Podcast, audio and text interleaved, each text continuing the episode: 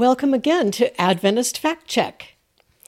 This week we are looking at Lesson 9 from the first quarter's lessons for 2024, which are simply entitled Psalms. Now, this week's lesson is called Blessed is He Who Comes in the Name of the Lord. And finally, the Adventist Quarterly is spending a week, one week, showing how the Psalms prefigure and foretell the Lord Jesus. And good for them, because that's a huge portion of what's in the Psalms.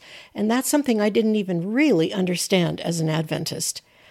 But we're going to talk about how some really significant things have occurred in this week's lessons that obfuscate who Jesus really is and what he really did, and even mention the investigative judgment of all things.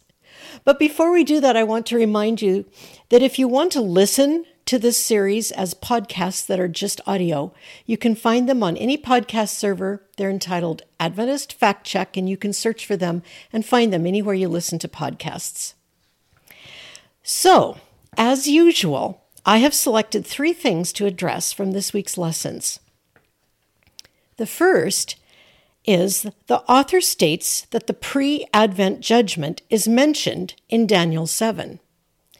The second is that the lesson accurately mentions Psalm 110, prefiguring the Lord Jesus as a priest according to the order of Melchizedek, but it fails to connect that psalm to Hebrews 7, where that priesthood is described. And third, in a lesson showing Jesus prefigured in the Psalms, EGW is quoted identifying him as our example and the provider of our power. Well, let's dive into that first one first. The pre Advent judgment or the investigative judgment is mentioned in this lesson, and this is only seven days of lessons, supposedly on the Psalms, and it mentions that the investigative judgment is mentioned in Daniel 7. They call it the pre Advent judgment. And mind you, that's Daniel, not the Psalms.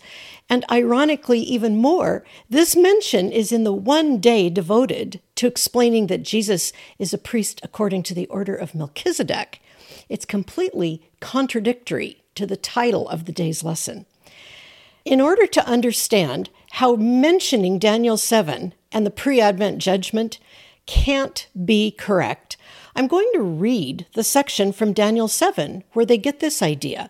Now, the lesson merely refers to Daniel 7, but I'm going to read in context four verses where the judgment scene is described in Daniel 7. And I'm going to explain that these verses come at the end of the vision where Daniel sees those horrible beasts that arise from the sea, the beasts that prefigure the Gentile empires that are going to dominate the nation of Israel during the times of the Gentiles, which we're still living in, by the way.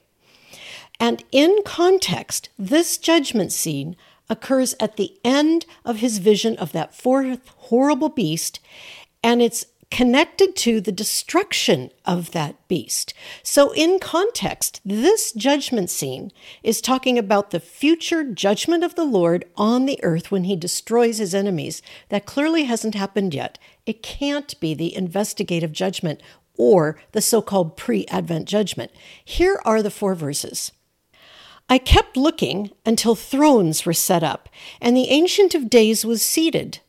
His clothing was like white snow, and the hair of his head like pure wool. His throne was ablaze with fire. Its wheels were a burning fire. A river of fire was flowing and coming out from before him. Thousands upon thousands were attending him, and myriads upon myriads were standing before him. The court sat, and the books were opened. I kept looking in the night vision, and behold, with the clouds of heaven, one like a son of man was coming, and he came up to the Ancient of Days. He came near before him. And to him was given dominion, glory, and a kingdom, that all the peoples, nations, and men of every tongue might serve him. His dominion is an everlasting dominion, which will not be taken away, and his kingdom is one which will not be destroyed. That's Daniel 7, 9 and 10, 13 and 14. This passage in context is describing the great white throne judgment, which occurs in Revelation 20 at the end of the millennium, which we haven't reached yet. Adventists have used this passage in Daniel to support their spurious investigative judgment, but it is such a contrivance. That judgment idea cannot fit into this vision, and if you read this vision in context, it simply isn't there. The second thing we're going to address is the idea that Jesus is a priest according to the order of Melchizedek, and that Psalm 110 introduces him that way. That is true.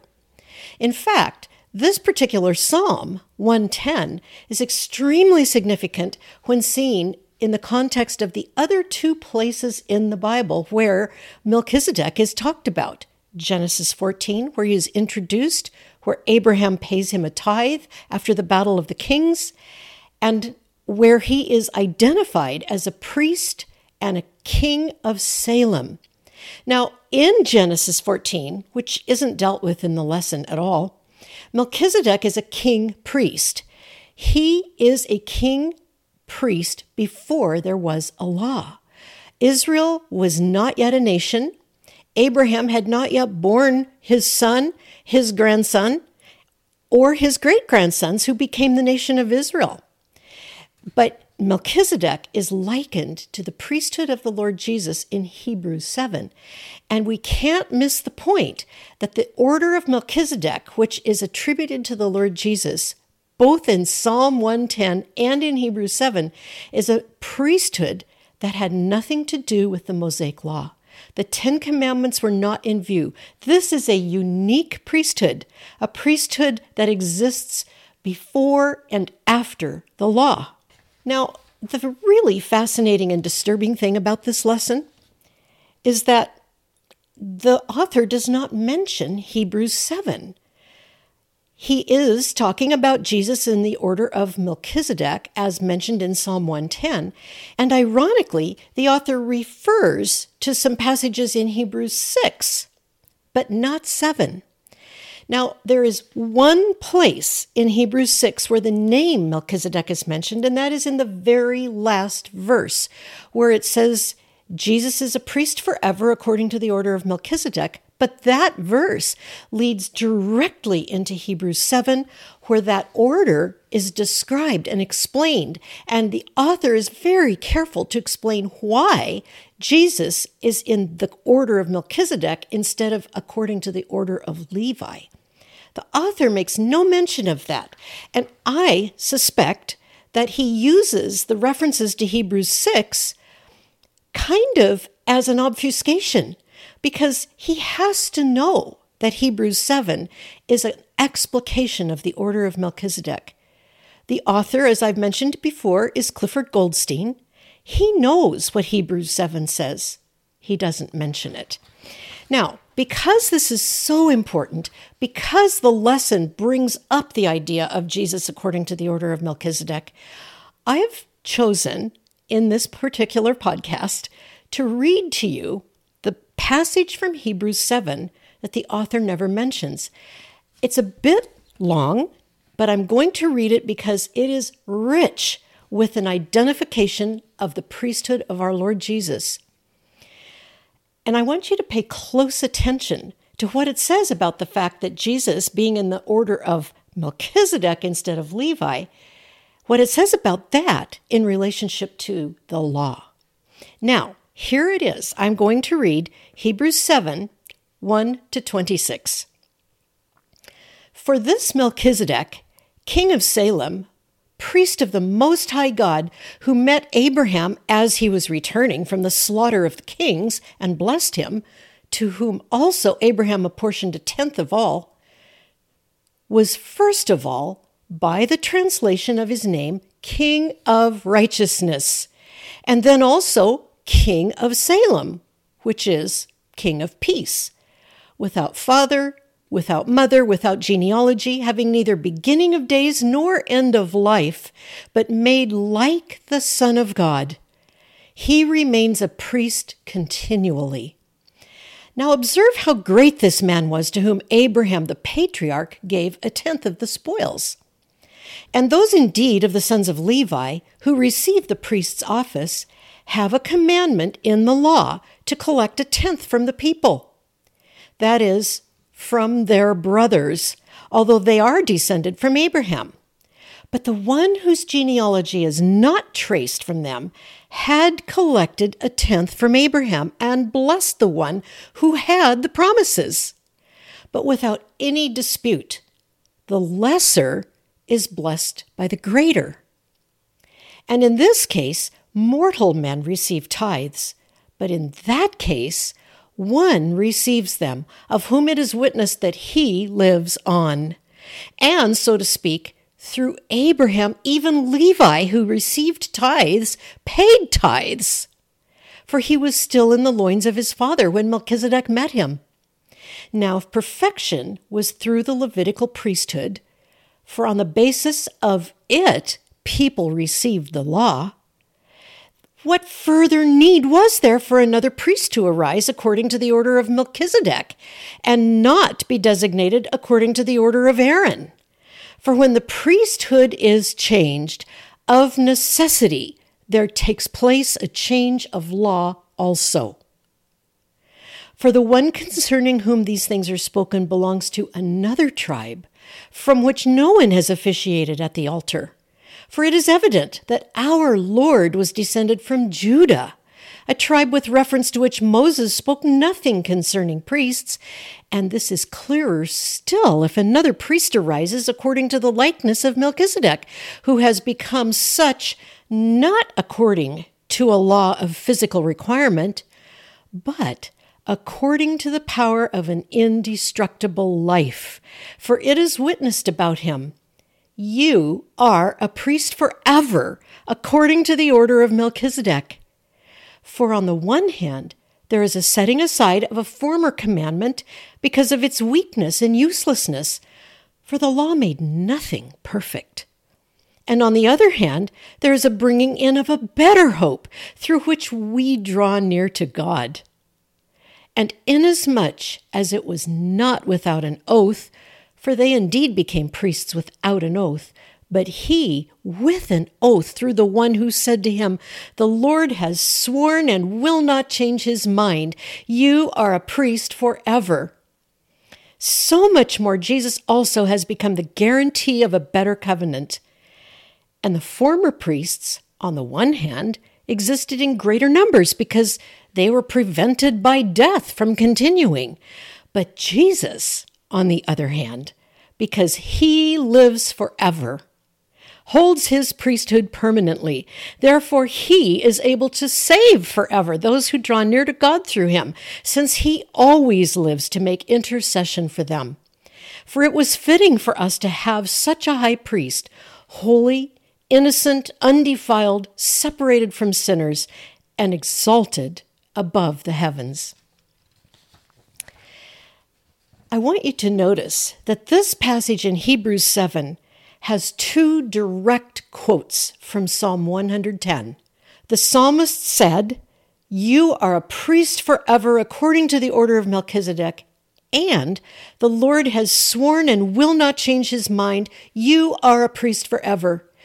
But does Clifford Goldstein even mention Hebrews 7 when he talks about Jesus according to the order of Melchizedek? No, he refers to some passages in Hebrews 6 that talk about the eternality of God and the faithfulness of his promises and misses entirely the significance of why Jesus is a priest according to the order of Melchizedek and why that matters to us.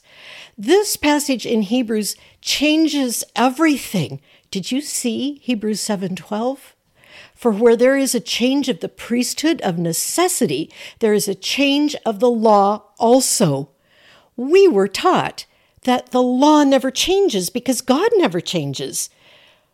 God never changes, but God does change the way he deals with people. For example, he destroyed the world with a flood in Genesis. He is not destroying the world with water again, but as Peter says he is preserving it for fire. That's just one example. Our God, who never changes, still has times in the history of mankind where he deals with them in different ways. And the Lord Jesus is a new kind of priest. And did you also notice that Hebrews 7:11 said that the law was given on the basis of the Levitical priesthood? That shocked me a few years ago when I read, well, actually, when I memorized this chapter, I had skimmed right over that many times. And I'm thinking, what? There wouldn't have been a covenant at Sinai apart from the Levitical priesthood, which was the foundation of the entire covenant, including the Ten Commandments, including the Sabbath laws. Those all stood on the Levitical priesthood. And with a new priesthood, we have a new law, the law of Christ. We have a new covenant established in the blood of the Lord Jesus. The omission of Hebrews 7 in this lesson has to be intentional. Finally, in Friday's lesson, the last one of the week, it ends with, yes, you guessed it, a quote by Ellen White. And this one comes right at the end of a week where Jesus has been shown to be prefigured in the Psalms, though, as we have also seen, without a whole lot of depth. But here is how the lesson ends with this quote This is what the lesson says. Ellen G. White insightfully describes Christ's unity with humanity. Quote, By his humanity, Christ touched humanity. By his divinity, he lays hold upon the throne of God. As the Son of Man, he gave us an example of obedience. As the Son of God, He gives us power to obey. It's no surprise to me that after omitting the mention of Hebrews 7, where Jesus, according to the order of Melchizedek, is explained in such clear words that he is the foundation of a whole new covenant and a whole new law, that Ellen White would resort to the typical Ellen White Adventist great controversy understanding of Jesus as primarily our example. No, Jesus did not come to be our example for keeping the law. Hebrews 7 alone, even if that were all we had, and it certainly isn't, tells us so clearly that Jesus came and is a priest of a different kind. He established a different law, a new law. He didn't come to show us how to keep that old one. He came to fulfill that old one and to usher in the law of Christ, a new law, a new covenant. And now he lives forever to make intercession for us. Ellen White told us that during the time of trouble, the Holy Spirit would be withdrawn from the earth, and that those who passed the investigative judgment though they didn't know they had passed, would have to stand alone in the sight of God without an intercessor, based on their character perfection. That used to terrify me.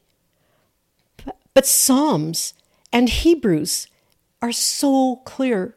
We are never without an intercessor. He lives forever to make intercession for us. And that is how we know sin will not ever rise again. We are always going to be in the presence of God because we are made alive in Christ, and His blood is our guarantee, our eternal guarantee of being safe with Him. Our Lord Jesus is truly a priest according to the order of Melchizedek. And when we trust Him, we are transferred into a new kingdom and a new covenant with new security, new potential, and a new identity as God's adopted born again children. Trust Him today.